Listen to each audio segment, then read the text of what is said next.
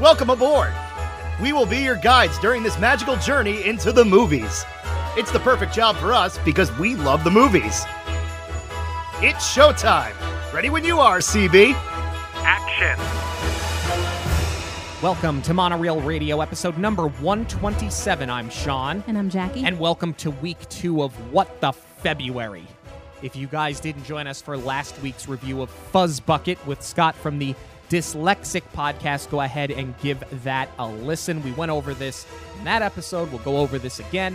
What the February are films that just make you say WTF, either because these are films that you've only heard of through legend, or perhaps these are things that you saw scrolling through the titles on Disney Plus after it launched.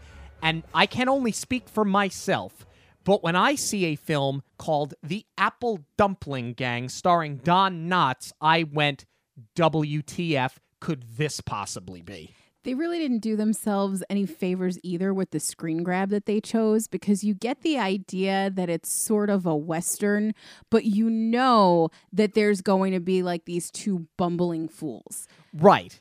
And it's it's like is it a traditional western that's kind of silly like a Back to the Future 3 or is this going to be Don Knotts on the Oregon Trail? What, what d- does he get dysentery at the end like everybody on the Oregon Trail? What exactly happens in the Apple Dumpling Gang? His oxen died when they tried to ford the river. Yeah.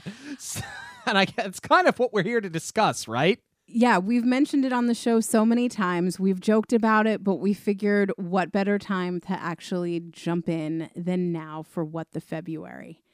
This episode is sponsored by the Hidden Mickey Supply Co. Products include Disney and Pixar inspired 3D straw charms and more. Listeners of Monorail Radio get a 10% discount with the code Monorail10 at checkout. Visit Instagram and Etsy and search for Hidden Mickey Supply Co. for all of your straw charm needs. Set in Quake City in 1879, we meet Russell Donovan, a gambler who is en route to New Orleans when he meets John Wintle, an old friend.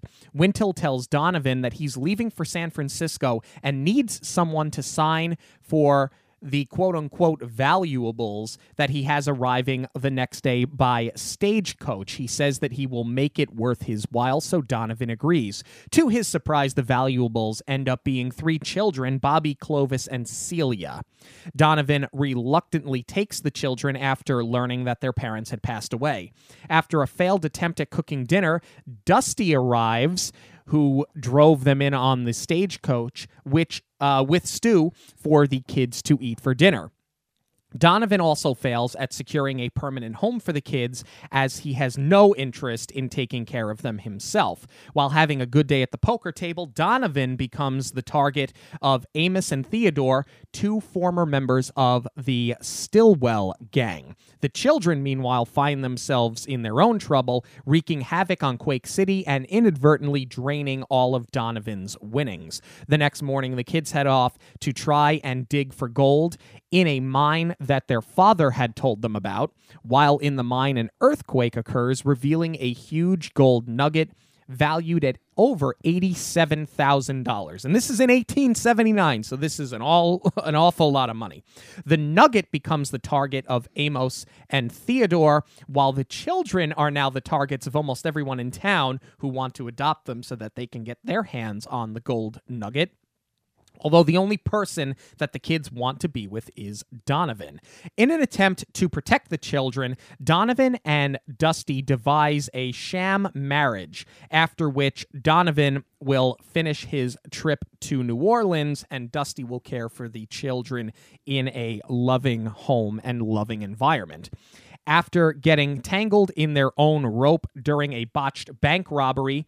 Amos and Theodore are quote unquote sentenced to be hung.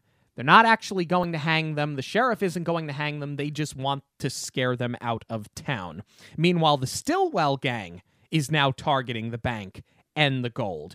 After their quote unquote wedding, Dusty is enraged to hear that Donovan bought the brass bed that she had been wanting until she realizes that he bought the bed for the children. Later, at the adoption hearing at which Dusty and Donovan are granted custody of the children, Wintle arrives claiming that he is ready to take the kids back as he is their next of kin. Now, of course, he has done this after learning that they have found the gold nugget. The next day, the children seek out to find Amos and Theodore and tell them that they can have the gold nugget because if they don't have the nugget anymore, Wintle won't want them and they can be returned to Donovan and Dusty. Amos deems the children the quote unquote apple dumpling gang and they agree to help the kids out. He calls them that because that's their favorite dessert. And as they said, how is it going to look in the history books when we go down in history if we jump onto this bank robbery with a bunch of children? So they hide the identity as the Apple Dumpling Gang. When the gang arrives to rob the bank, they see that the Stillwells have already arrived to steal the nugget and they take the children hostage. The authorities arrive and a shootout occurs. After a while, the Stillwells, trying to save their lives, ditch the gold, but instead take the kids as they retreat. As they run off, Dusty and Donovan pursue them to rescue Celia. Donovan and Stillwell get tossed into a river, but Donovan subdues Stillwell, leading to his arrest as well as the rescue of Celia. After the bank is blown to bits by some old dynamite that Amos and Theodore had been handling, the nugget is broken into pieces and spread all over town. Wintle now has no interest in the children, but Donovan is rewarded $5,000 for the capture of the Stillwells. He uses the money to buy the old Benson house to raise the children in. Donovan, Dusty, the children, as well as Amos and Theodore all leave together to go live in their new home. So, the movie comes out in 1975. I have to be honest with you. And I said the same thing about Pete's Dragon, which, if I remember correctly, came out in 77. This was when Disney sort of fell into a trap. And I think that the trap came after Walt had passed away because 1975, Walt's been gone for nine years. They fall into the trap where they start making these really family friendly hokey slapstick films that even like it the movie feels outdated now because it came out in 1975. Now that's not to uh, I'm not confusing this with it's a bad film. We'll, we'll delve into it a little bit more here.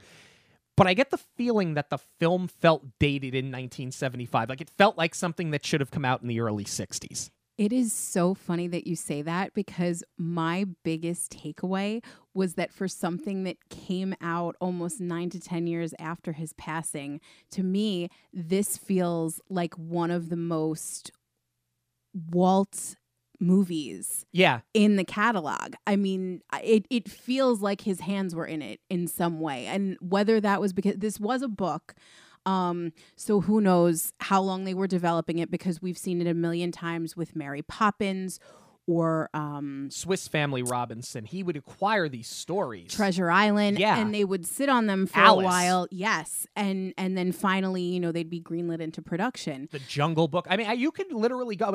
I mean, Beauty and the Beast. That was that was something Walt had started toying with. and it Even came out in Frozen, they had I the know. Snow Queen. So it's very possible that maybe he did do a little bit of pre-production on it and just never got to see it come to fruition. But to me, this feels like a Walt movie and I think it's also interesting that you bring up Pete's Dragon because to me that's like the biggest comp Mhm. um i know that that's not one that you love it was one that i grew up on um but i feel like this is the more serious pete's dragon. It's pete's dragon without the whimsy obviously because there's no animated dragon in Right. it. But if we're just zeroing into that era of the pioneers and and you know a small town the only the biggest difference really is that one was a western and one takes place in you know a little town by the sea obviously with the lighthouse. But um i was definitely reminded of pete's dragon and also reminded of um it's a mad world Yes. which i believe don knotts was in yes, too he was. um, but it just had what I wasn't expecting was that quality of chasing after the money. Um, I, I really wasn't expecting that from this movie at all. Yeah, you think that this is just going to be a uh oh, here are these orphans, and I I'm stuck with them. What do I do? And we have to learn to become a family. There is an added layer of risk Yes. and sort of I I- I'll go so far as to say thrill. There's a little bit of thrill in this because and I think to to piggyback off of what you said, it's a it while not taking place in California, it is or no, this does take place in California. It's just not in San Francisco. Correct. Um it's it's the it's the California gold rush. It's the old west. It's wagons and it's kind of got like a cowboy feel and it's slapsticky, but it's good for the family. And I think that's why it feels like a Walt Disney specific film. When I say Walt Disney, I don't mean the company, I mean the man. Right. Because this seems like the type of story he would have wanted to tell. And I think that having that added layer of going after the gold and and and sort of the drama of trying to protect the children from literal literal gold diggers um, is something that, based on a screen grab alone, is not at all what I thought this was going to be. to a point where I really feel like Disney Plus would benefit from rewriting the description blurb of what this film is about and perhaps choosing another screen grab, which I don't think they're ever going to do because really Don Knotts had the most star power.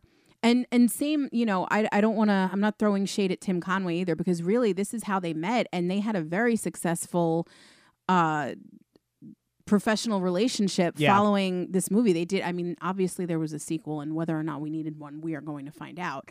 But um they performed in like five movies together and they had a, a long lasting friendship and um I get why they went with them for the screen grab, but it is so misleading. I would have rather seen the screen grab of the kids in the mine during the earthquake. And I think that if you would have set it up like that and kind of gave this film I mean, it is a comedy, but I think if you sold it a little bit more as an adventure comedy rather than just a slapstick, because you just think you're going to see Don Knotts fall off a chair and fall down the stairs. And- Right. I mean, yes, those things will happen in the movie, but I think there is a way that they could sell this where it doesn't come off as cheesy as I think a lot of people think, ourselves included in this. Well, the other thing, and I think this is maybe the more, I don't want to say egregious, that's a strong word, but they are your B story. The kids are the A story. Are they though? And that's that's where the that's where the movie really gets interesting. Oh, well, that's a good question. Yeah, all All right. right, let's, let's- let's- yeah, we're gonna get into this. It it does feel like a good old fashioned western from the from the jump, from the music, from the scenery, from the text that they use during the opening credits. I mean, let's just they don't make movies like this anymore. No, they don't. They did such a great job of setting up this town.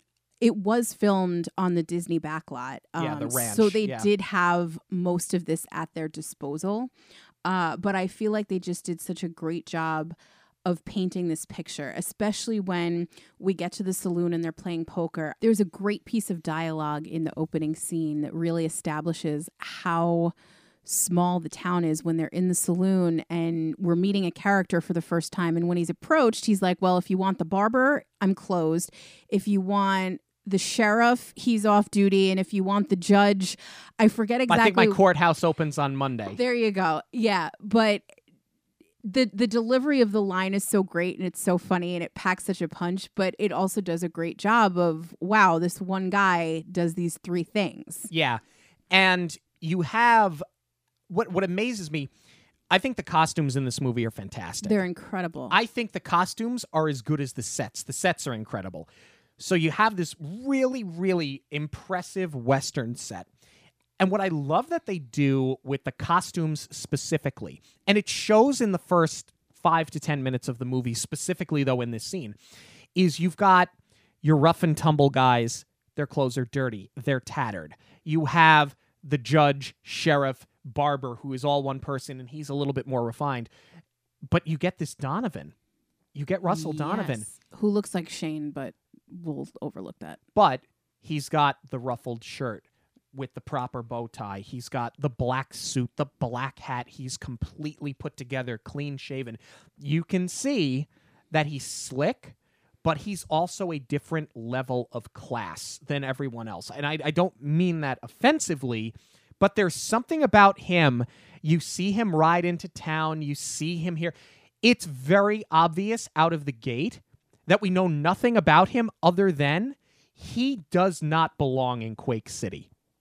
And that gets fleshed out as he explains that, no, I'm on my way to New Orleans, just passing through. Right. I also really like the Pa character um, because, same thing, the dressing is a little bit misleading, aside from the fact that he looks like Colonel Sanders. Yes, he does. Uh, he's dressed in the white suit, but he's also the town drunk.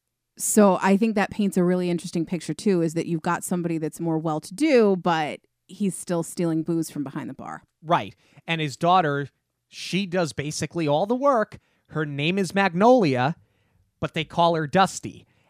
And they never come out and say why, but if you look at her, she is she's dusty in every outfit. She's dusty in you know, her face is always covered in dirt and soot because she's she's what keeps the wheel turning for her drunk father who's always oh I left my purse. And he he has like that old Louisiana drawl to him.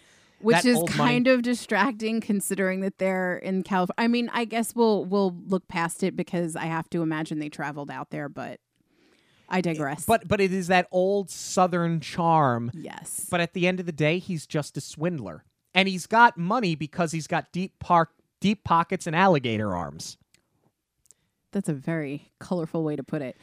I really wish that they had explored Dusty a little bit more. I mean, that's not to say that she's not a well developed character, but I really wish that they had gotten into why she is the one that is pulling all of the strings for her father because she's a working woman, which in these times was not very common, especially because she's like a ranch hand slash stagecoach driver. She's doing almost as many jobs as the sheriff.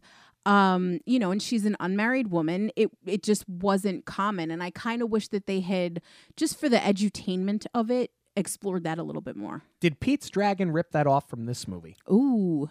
The the the the, the town drunk who people really don't take seriously. The daughter that seemingly holds she's the glue that holds everything in place, especially with the lighthouse and all that.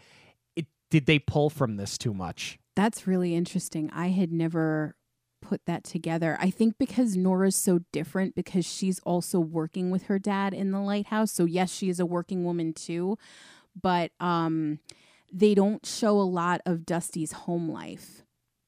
Correct. You also do get the impression that she travels a lot and she's not, you know, like she has a home base here, but she's not there as much. You know, she doesn't have she has the roots, but she's not she's nomadic. They they Yeah, paint she's a really not good tied down. exactly. Um and you don't get that at all from Nora, but that is an interesting amount of parallels. I I really didn't put that together. And what this movie does a lot, and we'll, we'll talk about Dusty specifically here, is that they don't really overtly come out and say anything about the character that would lead you to understanding what their background is. In this film, it's a lot more action driven or conversation between two characters. Like, for example, Dusty, the her nickname, how she looks, the way that she supports her father, the whole brass bed thing.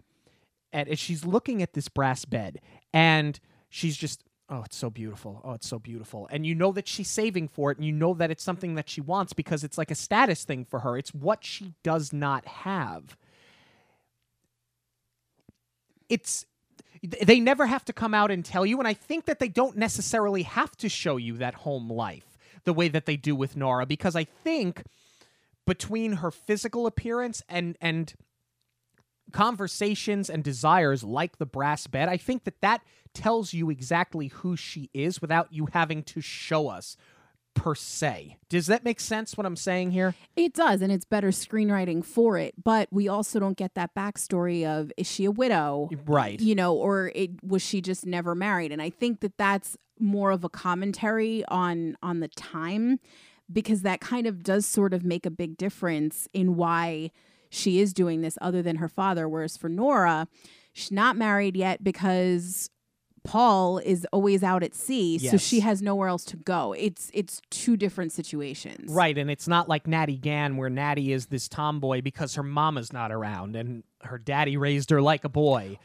Y- you don't get that fleshed out here. Yeah, so just a little piece of that would have rounded her out a little bit more. But other than Yeah. that, she is a great character. I do like her. She's one of my favorite parts about this movie. I also love the setup here. I think it's a great setup with the valuables. Yes. That Wintle won't tell him, won't the Donovan this is, he won't tell Donovan exactly what the valuables are, but you can tell, I mean, we know what the valuables are going to be based on the description of the film. But he's trying to like move overnight and just vanish and he's I'll make it worth your while. I'll pay you. And he gave him money up front and he made sure that the judge was there, the judge slash sheriff was there to see that this this business agreement had taken place and he's just like, Yo, I'm out. Goodbye. Right. And you don't really connect the dots either because when Dusty brings them in, it's over the opening credits. So you've got the song, which I was kind of surprised that for a, a film that's not a musical, there there's a lot of exposition in that song. Um, and you kind of get hung up because you have these three kids and one of them keeps making her stop to use the bathroom. So I never put the two and two together, even from the description that, oh, these are in fact the valuables. I thought the stories were going to run parallel, not realizing that this is where they were going to tie it all together. Oh, see, I knew right away when he said the valuables were coming. I knew he meant the children. Because he just seems so desperate to get away from them, this Wintle. So I I mean, but I guess it it's open for interpretation. They ne- they, they don't say it, but I kind of picked up right away on what they were throwing out there. But again, the the screenwriting and the acting based on how he was acting, that to me was the blueprint for he wants nothing to do with these children. And see, I didn't get that until the second viewing. In the first viewing, I mean, it, and it's just a lot to take in up front, but in the first viewing, I wasn't 100% sure whether or not he knew what he was getting. Mm. I just knew he didn't want to sign for it and didn't want it, but that wasn't made clear until we watched it again that he was manipulating this whole situation. Right, and you talked about how Celia constantly, constantly with the "I gotta go, I gotta go." You see it in the opening credits. It's a bit that they they kind of pull out of their pocket a lot to the point where it almost becomes annoying. But they showed restraint, and they were able to stop it before it got to that point. Bingo. I also think it's kind of redeeming because Celia is just so sweet and innocent. Oh, and by so the time charming. she really is, by the time you get to that first night in the home, I love how they call him Mr. Donovan Mm-hmm. and they are so respectful. But that first night, she kind of cuddles up to him. And I just think it speaks to the character so much that you know, all he did was feed them dinner, and he's kind of made it clear at this point that he wants nothing to do with them. I mean, he's overtly told them. Yeah, he definitely doesn't mince words when it comes to, all right, well, tomorrow I'm going to unload you guys. And yet she still takes to him. I know. She's such a sweet character. Yeah. She's actually, I think she's one of the best characters in the movie. And I, I think that the child actress was really, really good too. Yes, Stacey Manning played Celia, and this was really the only movie that she did. So she was kind of like a one and done, huh? Yeah, I mean, I have to imagine that maybe being a child actress was just a little bit too much for her because she's so talented. I can't imagine that she wasn't offered more roles, especially when you saw Disney's tendency to, you know, I mean, we've talked about it all the time with the Disney contract that if they like you, they will keep coming back to you. But with the child actress specifically, you had somebody like Bobby Driscoll who was in uh He was in Treasure Island. Treasure Island, Song of the South, and then later, even when he was starting to grow up, he was Peter Pan. right. And of course, uh, Hayley Mills, another Yes. one. You could, Annette Funicello. Like, yeah, you could sit there and go down. You could just check, check, check, check. When Disney fell in love with a child, they would hang on to them. And yeah, I mean, I don't know why. Th- that's the weird thing about this movie is there's not an awful lot out there about the production of it. So I don't really know what happened to her, but I am surprised sitting here as you're telling me that she was basically a one and done. Yeah. Unlike Don Knotts, I want to talk about Amos and Theodore, and I want to talk about Don Knotts and Tim Conway. Knotts, not that you didn't know this before, he is an absolute treasure. Going from the Andy Griffith days, really until until the day that he died, he was so funny. And I think that at times people talk about the Mickey Rooneys of the world and they talk about more of your modern day comedians. And I think that, and it's generational. People nowadays, people of our age, will talk about like the Adam Sandlers, right, of Right. the world. But Don Knotts, I don't want to say he's forgotten about, but I think he's underappreciated for what he did for this industry. And I think that this movie, in spite of the fact that he's very much a secondary character, because really him, you know, Theodore and Amos are really just like an added element. They're the comic relief. They're kind of what lightens the mood a little bit. I feel like this movie showcases his talents very well from sarcastic delivery to the way he would emote with his eyes because I think everybody thinks about it. Everybody thinks about Don Knotts' eyes. For you- sure. It's the first thing you think about when you think of Don Knotts. But for a man that was middle aged as well when this movie came out, the fact that he could still do physical comedy, I think this is a really strong showcase for him. I definitely agree with everything you said, but I certainly don't think he was forgotten about because he was actively working up until 2006. I know that, but I'm saying I think there's a certain generation of, of people, and I think this is where the where the brilliance and, and where the gift of a Disney Plus is is new generations can find films like this and get to know a Don Knotts. Right. Amos and Theodore together, to me, are one of the funniest duos that we've ever seen out of any Disney film. Right. And this is where it's like, okay, I get why they went with them as the screen grab. I think, like you said, to promote this as an adventure film is more accurate to what it is and might hook the younger viewers in a little bit more. But for people our age and older, now I kind of get why they went with these two. they're they're an early version of Marv and Harry because they're bumbling fools who are thieves who are not well no I'm not going to say they're not terribly good at what they do there are they are their own foils I think Marv and Harry were better than these two were they just ran into Kevin McAllister but I love that you've got, and it's formulaic. You've got the silly guy and the straight guy. You've seen this since vaudeville, but the way that they bounce off of each other is great. They both carry the load with the physical comedy, and you have Amos, who's played by Tim Conway, is very funny because he really is just a bumbling fool. And I think Theodore is funny because he's the smart aleck that says things like, you couldn't sell hacksaws in a jail, which is a great line. So he's funny because he's sarcastic, but it's also funny because Amos serves as his foil. The two of them together, I can see why they went on to make a string of films after this and why they blended together so well. They're so great together. I actually was wishing, though, for just a little bit more physical comedy. There's a lot, but I guess I'm thinking what I really wanted was was to see something like the sword fight in Pirates of the Caribbean between Johnny Depp and Orlando Bloom, where you're using the set to your advantage more. Yeah. And at one point, we will get to this, of course, they do completely tear apart the set and they destroy it and blow it up. But um I guess I'm thinking more with with the latter bit. It was funny, but I would have liked to have seen them as predictable as it is, climbing the ladder, falling off, swinging it around, that kind of thing. Right. This is the scene where they steal the ladder from the firehouse because they're going to break through the skylight in the bank to steal the gold nugget. And there is a very funny scene with this expandable ladder. I'm not going to spoil it. Go watch the film. But it's but but even in that scene, it's it could have been something like they trip over themselves and it's funny.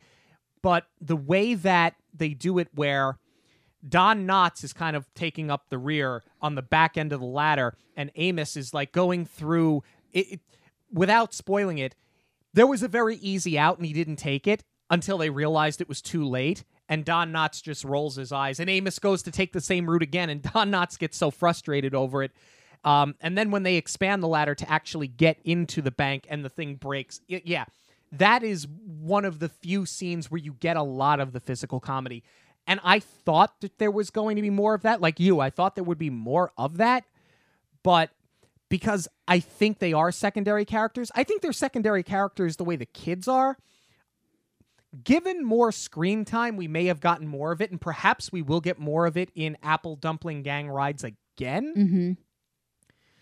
But that as well took me by surprise. The brilliance of that scene, though, is that there's no dialogue because they are trying to steal this ladder under the cover of darkness.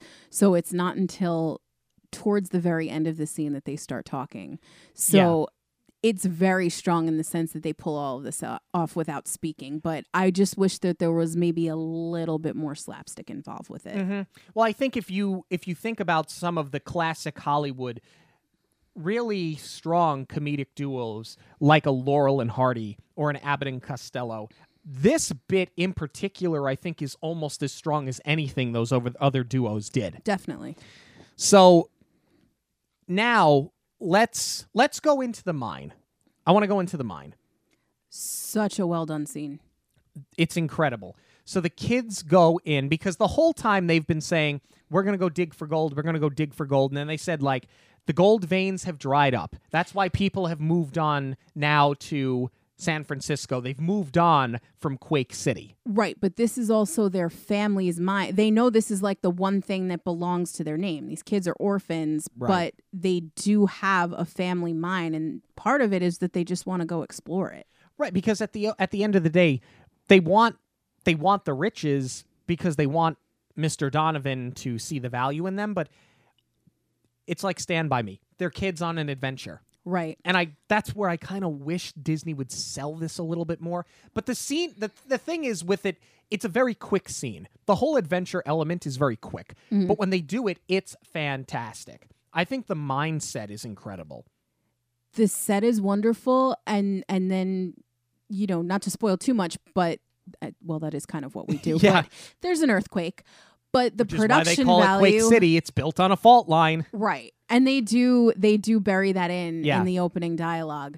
Um but it's just so well done the way that they're shaking the set and the camera um and, and the kids are great in this scene too. They it's very are. realistic. it's real and, and that's that's the really intriguing part about this for me and where i think this movie has so many different layers for characters that are sort of just tropes of the time period the movie's got a lot of layers to it because this scene in particular it's innocent. It starts innocent because these are just kids that are out on an adventure. And we're going to find the gold guys right? It, you- like i said i mentioned stand by me although they were looking for a dead body. Goonies. Goonies is a better example. but remember something movies like stand by me and goonies they, They don't pull- exist without they pull from a movie like this. So it seems innocent enough but it's exciting nonetheless because the earthquake strikes the set is shaking but the mine starts to close in around them and now you're wondering like does this become a rescue film right.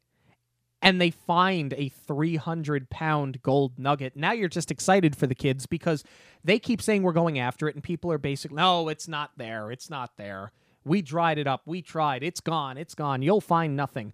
So there is something redeeming where the kids, not only do they get victory for themselves, but they also redeem their family name.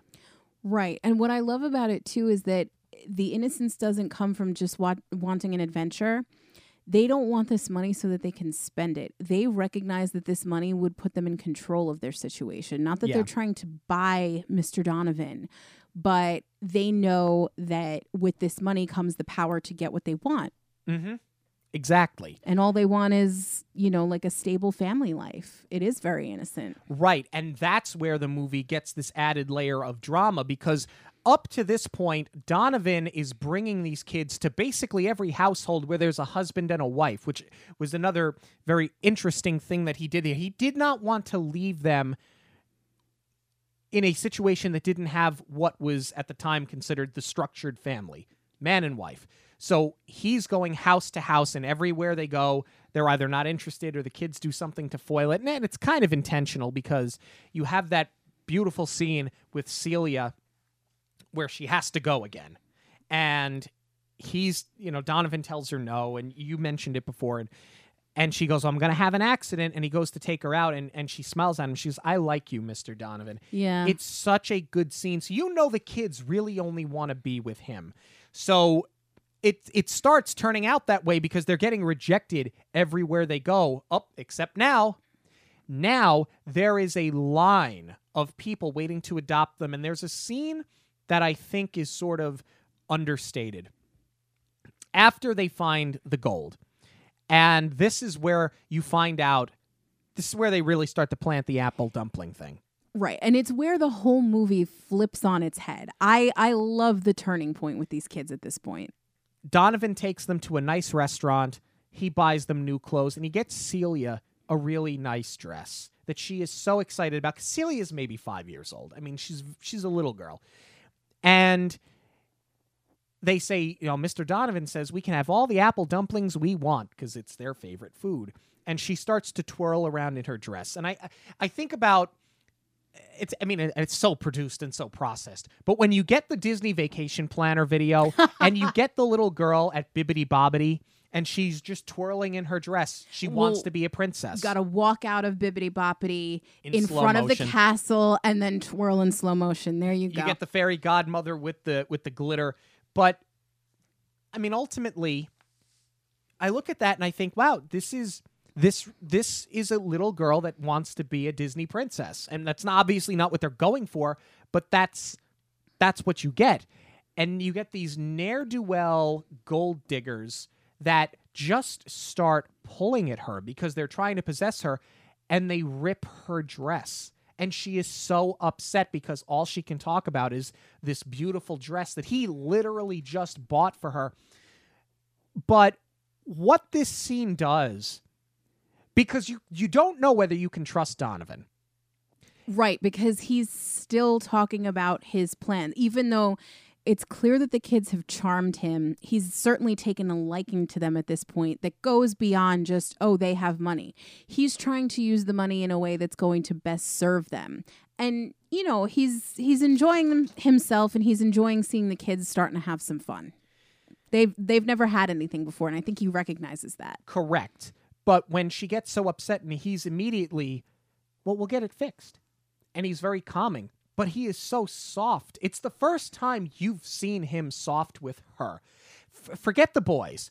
It's about celia in this scene for me. And it's the first time that i felt i can trust this guy. You know ultimately he's going to end up with them. It's just the formula for these films. But i wondered how they were going to get there this to me i'm not going to say it's his character arc that comes with the sham marriage with dusty but i think it's close i think it's very close to to becoming his character arc Well, I think, you know, if you're thinking of this like a literal arc, I think we're at the peak right now. And then he kind of starts to slide down before he comes full circle.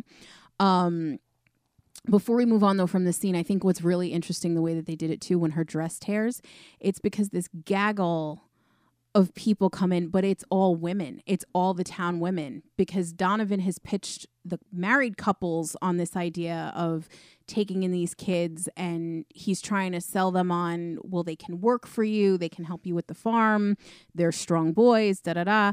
But it's all of these women that burst through the door and they go right for her. Yeah. They could care less about the other two kids. They just want her. And they're trying to, you know, feign this maternal instinct. Um, but yes, as far as Donovan's character arc, I think you're right. I think this is where we learn that we can trust him. But they still sort of try and toe the line because of the sham marriage. Yeah, let's talk about this. I love this. I love everything about this.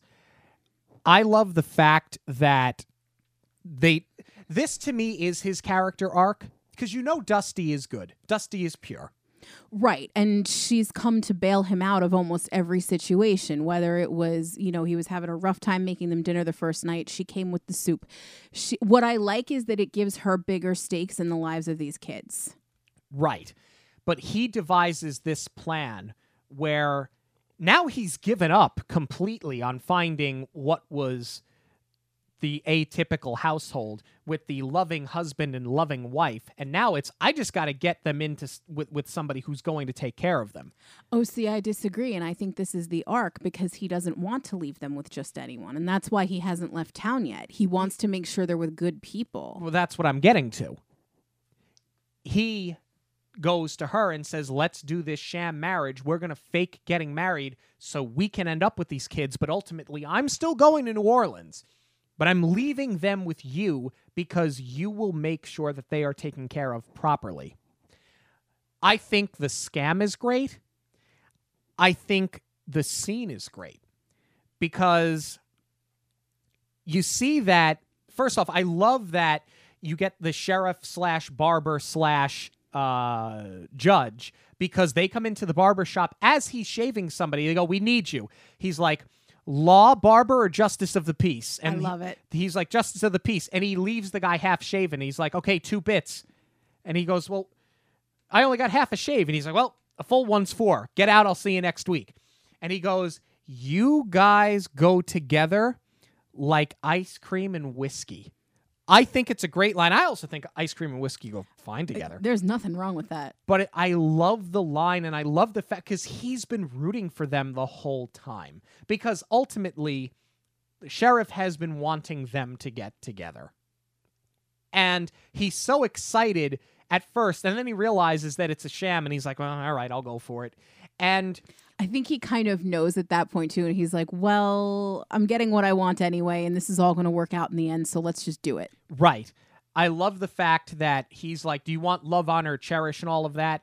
And Donovan's like, Just get this over with. And Dusty's like, Well, I'd, I'd like to at least hear it. And it's basically Spaceballs. Do you? Do you? Okay, kiss her. And they don't they shake hands.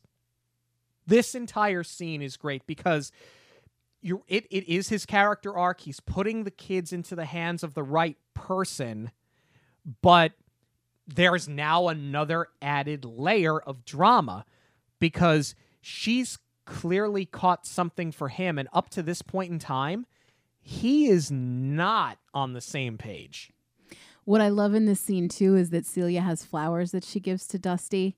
And of course it's such a Celia thing to do, but you know, aside from the the sweet and innocent gesture, I also love that Dusty who has sort of been the tomboy recognizes that it's still her wedding day, she's still a bride and it's some, you know, just for the sake of tradition, it's something that she should have. right and talking about her being the tomboy there's a little bit of dialogue much earlier in the film where you know the saloon is the place for the gentleman Yes. and Dusty and Donovan are talking, and he goes, "Buy you a drink." Oh, uh, I'm sorry. I'm sorry. I didn't mean. And she was like, "No, I understand."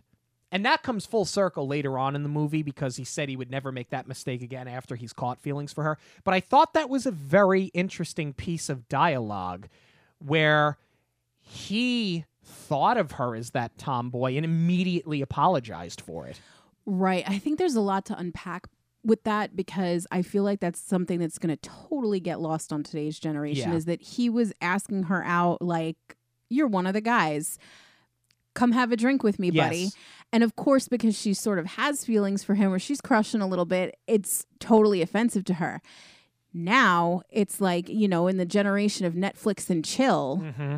being asked to go out and and getting boozed up is like nothing. It's nothing now, but it was a big deal then. And you're right. I think that is over the head of a, of a more modern viewing audience. Right. But it's it's powerful when it happens, but it's even more powerful after this scene because now you understand the depths at which that insult is hurled because it's more than just a skin deep insult when it comes to Dusty. Right. And especially because then they're talking about going out to celebrate what they've just done. And even though it's, for all intents and purposes, I'll call it a loveless marriage, which we know is not really the case. But at this point, they haven't really exposed their true feelings for each other. So Donovan takes this as an opportunity to go and celebrate with the judge, and the judge is buying him a drink. And he leaves Dusty to go take care of the kids, and they don't get to go and celebrate their wedding together. Right. And that's where I think Dusty is already an endearing character who you feel bad for, or you feel sorry for. That's where this really starts to pick up steam. Right. And it's not that I don't trust Donovan anymore at this point, but I was kind of like, oh, what a scumbag. He's married for two seconds and then he leaves her at home with the kids. Right. And Well, and, he's out drinking with the boys. and what happens next with the brass bed. It's funny, but it continues to unpack that Yes. drama because she takes the kids in to go get some candy cane or what was it? No, it was li- it was a licorice Licorice whip and two jelly beans. That was all they could have, but she also had to get clothes for the children. And she sees that the brass bed is getting packed up. Right. And she's already going into mom mode. I got to get you clothes. Mhm. There's a lot going on in this one scene because I like the marriage scene, but I think the scene before when Donovan uh, gets her to agree to the marriage is even more powerful because he's got to preface it with, I want nothing from you. This is just a business arrangement. There's nothing romantic about it. And she basically tells him, All right, well, don't take advantage of me. Yes. Um so he goes and buys this bed and she finds out that he bought it and she goes ballistic because she knew that well she had told him that she had wanted it. And now this guy who's leaving goes and buys it. And she goes into the saloon. And this entire scene it's got hard at the end. But leading up to that point it's hysterical because she comes in they're all boozing up. They're having a good time. She's hitting him. She's punch, punching him. She's chasing him throwing bottles around dumping beer on him breaking tables flipping poker chips. And there's a great line with the judge where i think it was the banker says what happened to them? And he goes "Oh, they got married. It's really funny. My one issue with that scene, I feel like it was well choreographed because, you know, it's it's your type A western, the saloon gets destroyed, the bottles are breaking, the tables are flipping. So you got everything that you expected. It's just that the pacing I feel like is a little slow because every time she's ready to take a swing at Donovan or throw something across the room, the wind up is too slow. Like it just would have done I think it would have benefit from being a little bit quicker with the setups, but otherwise it's a great scene. and the payoff is great because she hits him with the spittoon and then she dumps beer on his head to uh, bring him back to consciousness. He's laid out on a pool table and he goes what is all of this about? And she goes the brass bed. And he goes i bought that for the children because they need a warm place to sleep. And the payoff is great because now he has he has pulled his 180 he hasn't come full circle. He's he's pulled the 180 he is now thinking selflessly instead of selfishly. And she goes why didn't you just say that from the start? So it's a very funny end to the scene where she has just torn this place apart and then she grabs celia and goes this is no place for a lady.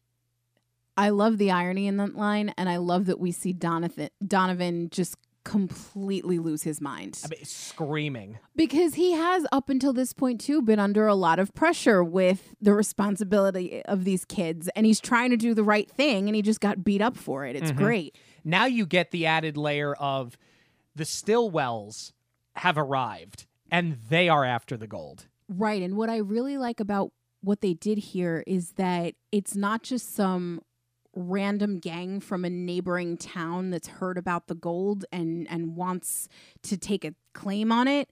Um, this was Amos's old gang. Well, Amos and Theodore were both in it. Oh, I didn't realize it was both of them because Amos shot Stillwell. He's still got his leg in in, In, a this, brace. In yeah. a brace. And he yeah. shot him by accident, of course. It was never intentional. Right. uh, Well, of course, that's the whole character. So I like that they, and, and that's what we were kind of talking about with Dusty is like just that little backstory goes a long way. You know, it's something that's almost a quick one off line, blink and you'll miss it, and it comes into play later now that these people are showing up again. What I was really not expecting to happen here is that the kids now want to team up with Theodore and Amos to stage this robbery. I love that that happens. Rather than just go in and give it to them, because they could, they want it to be stolen because then it's out of their hands. And they're sort of repaying Amos and Theodore because Amos and Theodore were the ones that pointed them in the in the direction of the mine when the kids got lost. So this is their way of saying, "Hey, thanks, and we don't want it anymore because we want to stay with Donovan." Right. It's so well done. I love this twist. And I love the fact that you get Slim Pickens as Stillwell. Now I feel like it is your golden Hollywood Western because Slim Pickens is in the movie. Talk about being typecast. He- When he dresses up as the Reverend time and time again, I think this is very important character development because you've heard about Stillwell, but you haven't seen him. But he, he becomes so important so quick, and it's it's really in the final act of the film. So you've got to flesh him out as this villain. I love the fact that he keeps dressing up as this reverend because people trust a man of the cloth. They have no idea that they're talking to this brutal criminal. Right. And then he goes into the saloon and he's offered a drink and he's like, No, I don't imbibe. Yeah, right. Yeah. I don't buy that for a second. But he takes the money and goes, "But I'll I'll accept this as a donation for the poor." Yes. It, so quick, but so much development here. It's like it's like watching Friar Tuck come to life, but for all the wrong reasons. It's I I love that they do this because it's funny, but it serves to develop the intelligence of the character. Right. So now we're at the point where the kid's plan gets foiled because Stillwell shows up and there's pretty much a double robbery happening here and exactly what you would expect of a western happens and they Yes. have the shootout and all hell breaks loose. It's so good. What I love is that up until this point they have used the gunshots so judiciously and it's not just your typical shoot 'em up western. I mean, it's proven that in the slapstick, it's proven it in the story with the kids, but it's not just your okay, we're going to go out in the middle of the street and say draw. They've used the gunshots comedically where uh, they need to get Amos and Theodore down when they're the first time they attempted to rob the bank. Yes. The sheriff shoots them down from the ceiling because they're hanging by a rope and he shoots the rope. The second time we've heard a gunshot is when the judge is asking for order in the court when uh you know they're they're out to determine who's going to get these kids. And now we see them used in the more in the way that you'd expect where more they're shooting up traditional way. What was um, interesting to learn though, and there's really not a lot of production notes on this film. Um, they had this old western town built on the lot, so they actually did two more banks. So there's the one that we see in the traditional filming, and then you needed two more because it gets absolutely torn to pieces and then blown up. So you needed the one that they were going to wreck, and then you needed the one that they were going to char. Um, but it, it's a credit to the filmmaking because you know we've said it a million times. The sets are absolutely incredible. Yeah, and nowadays it would be CGI. Right. which it shouldn't be. The shootout is great. It's the perfect mix for me of exciting and funny. yes. And I I love the chase and the rescue of Celia as well. And that it's Dusty and Donovan together.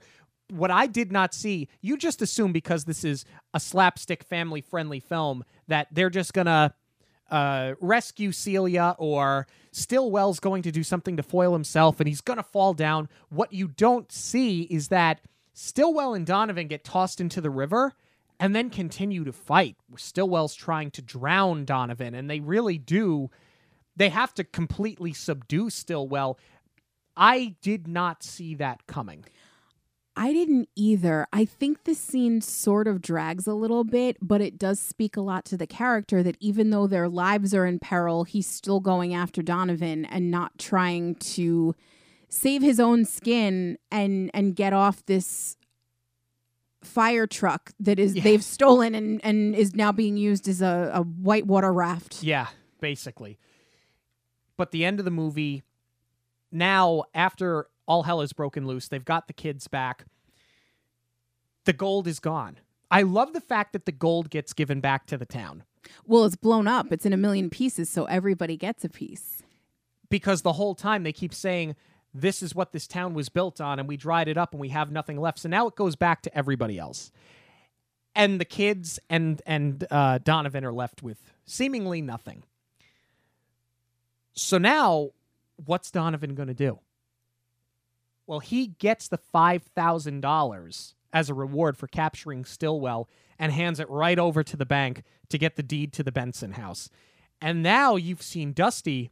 Dusty went from Dusty to Magnolia because now she's got the bonnet, she's got the dress, she's got the umbrella. I love that dress.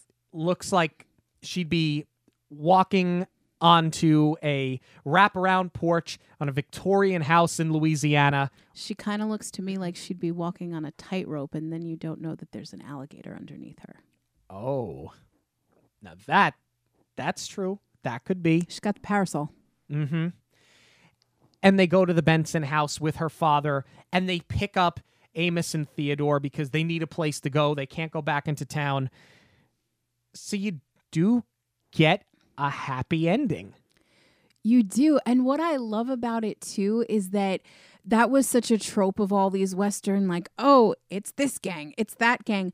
But like now we see this group of ragtag people come together and form a family. And now they've just kind of bestowed this nickname on them of the Apple Dumpling Gang. But now they all have this sense of belonging. Yeah, and And Pa comes with them too. yeah, and Still not sober, but he's No. going with them to New Orleans. but Donovan and Dusty together make so much sense now. They where do. they were the they were the ice cream and whiskey, and now they're ice cream and whiskey. Does that make sense? Like they didn't go together, but in some weird way they do now. I love the fact that the movie ends on this note, and I like the fact that they take Amos and Theodore with them. I do too. Which begs the question did it need a sequel? Which we are going to find out because, spoiler alert, we're going to watch it next week. And can we, just while it's on my mind, because now we've said it a million times, can we have ice cream and whiskey Yeah, when sure. we watch the sequel? Yeah, we could make milkshakes. um, no, I, I like that they go with them. I, I think it's a good way to tie it up because they were never really bad guys. no, they were just they're not even ne'er do wells. They're they're just they're just bumbling fools. exactly. They're helpless. So I guess final review. I guess so. I mean, this movie, we've said it a million times, was not at all what we were expecting it to be. But I was so pleasantly surprised by it. Is it a Disney classic? I don't know about that because, and this is not to say that a film needs widespread popularity to be a classic, but I think this is certainly one, and maybe this is just a generational thing. This is certainly one that I think got buried and forgotten about. And I certainly hope, especially because it's the Apple Dumpling Gang, if you're going by alphabetized films, it's up at the top. I hope that people are seeing it and taking a chance and rolling the dice because, like I said, I was so pleasantly surprised. It's a great story, it's a layered story. I think the characters could have used a little bit more development, but they're still really, really likable. This film has so much heart, and it is the hidden golden nugget, pun most definitely intended. Now, do I think that, like we said, we're going to examine if it needed a sequel or not? Just by the popularity of its time, that is why they decided to give it a sequel. I think that has a little bit more to do with Tim Conway and Don Knotts than anything else, and their popularity and people gravitating towards the comedic duo, and that's why they got the sequel. does it need a remake? I think this is a movie of its time. I don't think that it's ever going to or really needs a remake, but I'm hoping that let's say we go and revisit this era. What I would love to see come from this is if they did kind of a spoofy Western, but they gave us a story about the wildest ride in the wilderness. And they did something to incorporate Big Thunder Mountain. So you know that they're doing it with Jungle Cruise. I can see them incorporating elements of this into a Big Thunder Mountain movie where you sort of get a sequel or not a sequel but a remake that's just not called the Apple Dumpling Gang. Mm-hmm. I'm going to disagree with a lot of what you said. Oh, I think this is a Disney classic. I think it's forgotten about, but I think it's a classic all the same. I loved this movie. I think it's got a ton of rewatchability. I think it gets better every time you see it. And uh, other than the fact that I really enjoyed it, I'll tell you why I think it is a Disney classic, albeit forgotten about. It got its sequel, Apple Dumpling Gang Rides Again, which, without knowing anything about it, I hope is really just more a spin off film with Amos and Theodore. I think it is because I. I, I don't see where you could. I feel like the story of the children has been told, but even but I think this movie, where the movie's a little deceiving, is I know it's called the Apple Dumpling Gang. I know the kids serve as the motivation for everything that happens, but I feel like this is a film about Donovan and Dusty. So I feel like Donovan and Dusty are A, and I feel like the children and Amos and Theodore kind of trade back between like 2A and 2B in terms of the hierarchy and who the story is really about. I would agree with that. I feel like it's a romance every bit as much as it is a western. So you get the sequel. But there was a television film, Tales of the Apple Dumpling Gang, Yes. that came out that I don't believe is on Disney Plus. And then they spun off into a television series that only lasted 6 episodes called Gun Shy, which was a spin-off of the Apple Dumpling Gang. And I think more than anything else, not only was this a box office hit, but we know how Disney for the longest time was not going to release a lot of their films onto videotape. Certainly not the animated films. They didn't do it until they released Pinocchio in the 80s or the, the mid to late 80s. This was one that they pegged. This was one of the first Disney films to ever get released on video cassette. wow. So, in the five to six years after this film was released, they really did invest a lot into it. A sequel, a made for TV film, a television series, and they thought enough of it to be one of the first video cassettes released. Yet it has become forgotten about.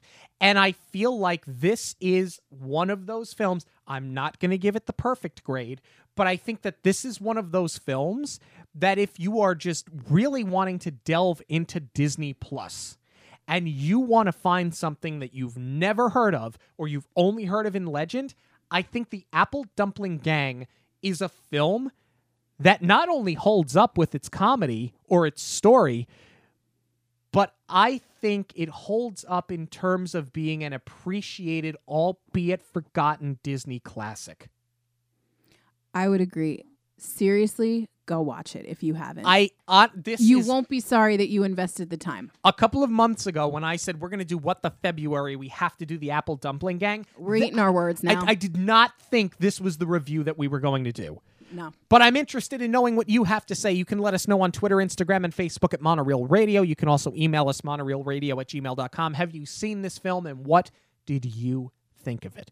News of the week is coming up, but first, a quick break. If you're thinking of booking a trip to a Disney destination, you have to contact Jackie Zolezzi from Magical Vacation Planner. My husband and I recently celebrated our 10 year wedding anniversary and wanted to go on a trip just the two of us. Jackie suggested Disneyland, knowing we'd never been and I had been dreaming of going. I am so thankful for her suggestion, as it was the most magical way to celebrate. Jackie got us a fantastic deal, but still constantly checked for discounts to make sure we are guaranteed the lowest price. Having recently visited Disneyland, she was a great source for helpful information and had suggestions for everything, including meals, Max Pass, even places to visit in Los Angeles on our non park day. Upon arrival at our hotel, we experienced the easiest check in because Jackie had taken care of everything. Throughout our trip, Jackie was in constant contact, making sure we had everything we needed and answering any questions we had. Our vacation was perfect. All thanks to Jackie Zolezzi from Magical Vacation Planner. So, if you would like completely free assistance planning your Disney vacation, you can get in touch with me through any of our social media outlets at Monorail Radio on Facebook, Instagram, and Twitter, or you can email me at j.zolezzi, that's Z O L E Z Z I, at magicalvacationplanner.com. News this week we got a couple of trailer drops on Super Bowl Sunday. Congratulations to the Tampa Bay Buccaneers and all of the Bucs fans out there. We got a Raya trailer. Okay, it's exciting. We're getting closer to the release. But I think the bigger trailer drop by far is Falcon and the Winter Soldier because we've seen a few trailers for Raya. We really haven't seen a full fledged trailer for Falcon and the Winter Soldier just yet. Well, Raya's also been pushed. Yeah. So, we've been seeing that for a while. This is completely new. Listen, it looks great. Obviously, the MCU has really set the standard high with what they're doing with WandaVision, but the production value on this show looks like something you'd see in a movie theater. I think it looks just as good as anything that we've seen in terms of Mandalorian. So, question for you. They've been teasing this Captain America appearance. Do you think it's going to come in WandaVision and we're going to see Steve Rogers moving through time, or do you think it's coming in Winter Soldier? I definitely think it's coming in The Winter Soldier. Well, actually, no. No, I think it's coming in WandaVision. Because Falcon I- and Winter Soldier is predictable, right? Yeah, I mean, I think they kind of they handed the reins over, so I don't think you'll see him there. I think you will see him in WandaVision because now we are just seeing so many crossovers in the multiverse now, and that's the most I'll say if you haven't watched it yet from last week. But it's exciting. That's where my money's at if we see Steve Rogers again. I'm kind of hoping. I mean, they just keep packing so many punches. Really, what more could you ask for? But this would be a really nice cameo. They want Golden Globes, and they just might get them because they got a slew of nominations this year. I'll read you the a quickly quick list here. Uh, Golden Globe nominations: Best Animated Feature Film that went to Soul. Best Original Score went to Soul. These are nominations, of course. Uh, I know I've said it three times, but these are not the actual awards, not yet at least. You're you're announcing them as though they are. Um, well, some of them I think are kind of slam dunks. The others, eh, I don't know. With such little content, I mean, Well, like Hamilton, okay? Best motion picture. I don't think this is a best picture nomination in a year that isn't 2020, if I'm being honest with you. I would agree with that. That but that's the thing. There's slim pickings, so of course things that normally wouldn't have been on the radar are getting these nominations. I mean, they're talking about Borat getting a nomination. So just to put in perspective where we are with nominations oh year. boy. Uh, well, Lin Manuel deserves his nomination. Yep, best actor, he got that nom. Best drama television series nomination, The Mandalorian. Just give them the award right now. And best feature uh, animated film, Onward.